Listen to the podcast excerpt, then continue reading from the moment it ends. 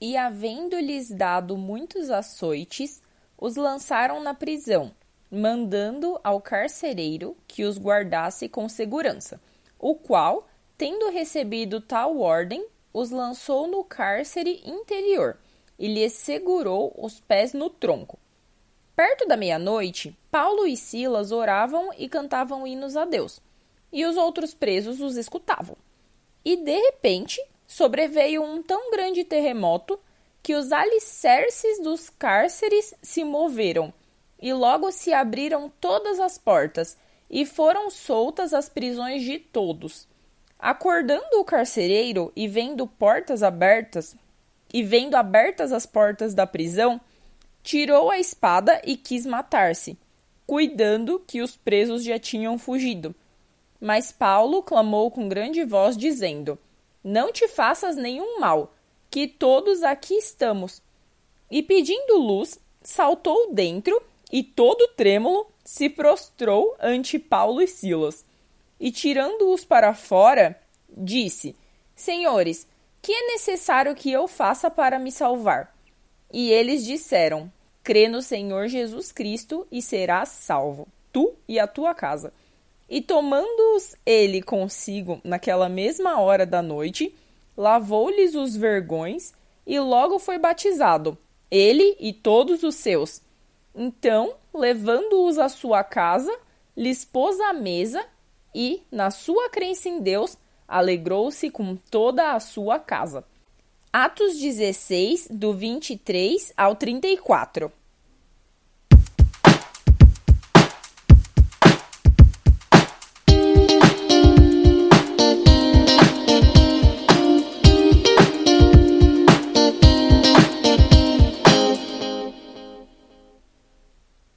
Olá, ouvintes do Palavra do Dia.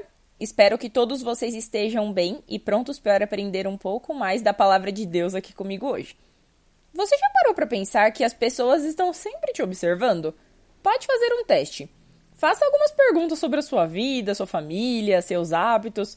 Com certeza você vai se surpreender com o tanto de pessoas que vai saber as respostas. E, na verdade, isso tudo é normal. Nós temos o hábito de observar aquilo que está ao nosso redor seja o ambiente ou as próprias pessoas. Isso é algo automático do ser humano.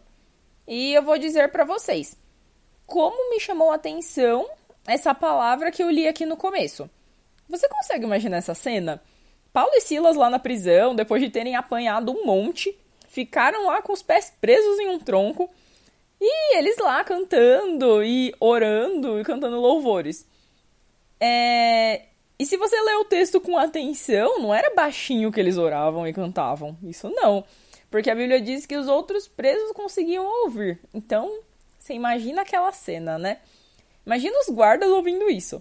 Eu acho que eles pensaram que os dois eram loucos, porque. Imagina, eles não estavam em uma situação fácil, né? E no final, quando o milagre acontece e todos são soltos, o carcereiro ele quis se matar. Porque todos os outros presos já estavam fora da cela.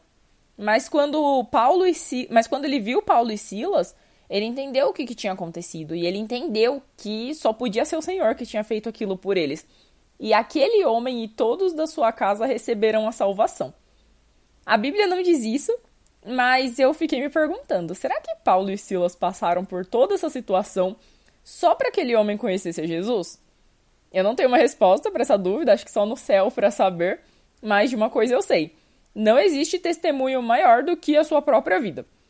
Saiba que muitas vezes as pessoas podem não te ouvir, mas com certeza elas verão aquilo que o Senhor faz e ainda fará na sua vida. Que nós possamos sempre levar a luz de Cristo para aqueles que tanto precisam e que, assim como aconteceu com aquele guarda, as pessoas que estão ao nosso redor possam ver o que o Senhor Jesus é capaz de fazer e possa ver Deus agindo em nossas vidas. Amém? E você, gostou desse podcast ou conhece alguém que esteja precisando ouvir isso? Então compartilhe com os seus amigos pelo WhatsApp e não se esqueça de seguir o Palavra do Dia nas redes sociais. E se você quiser falar com a gente, é só acessar o nosso site www.aplicativopalavradodia.com. Que Deus te abençoe e até a próxima!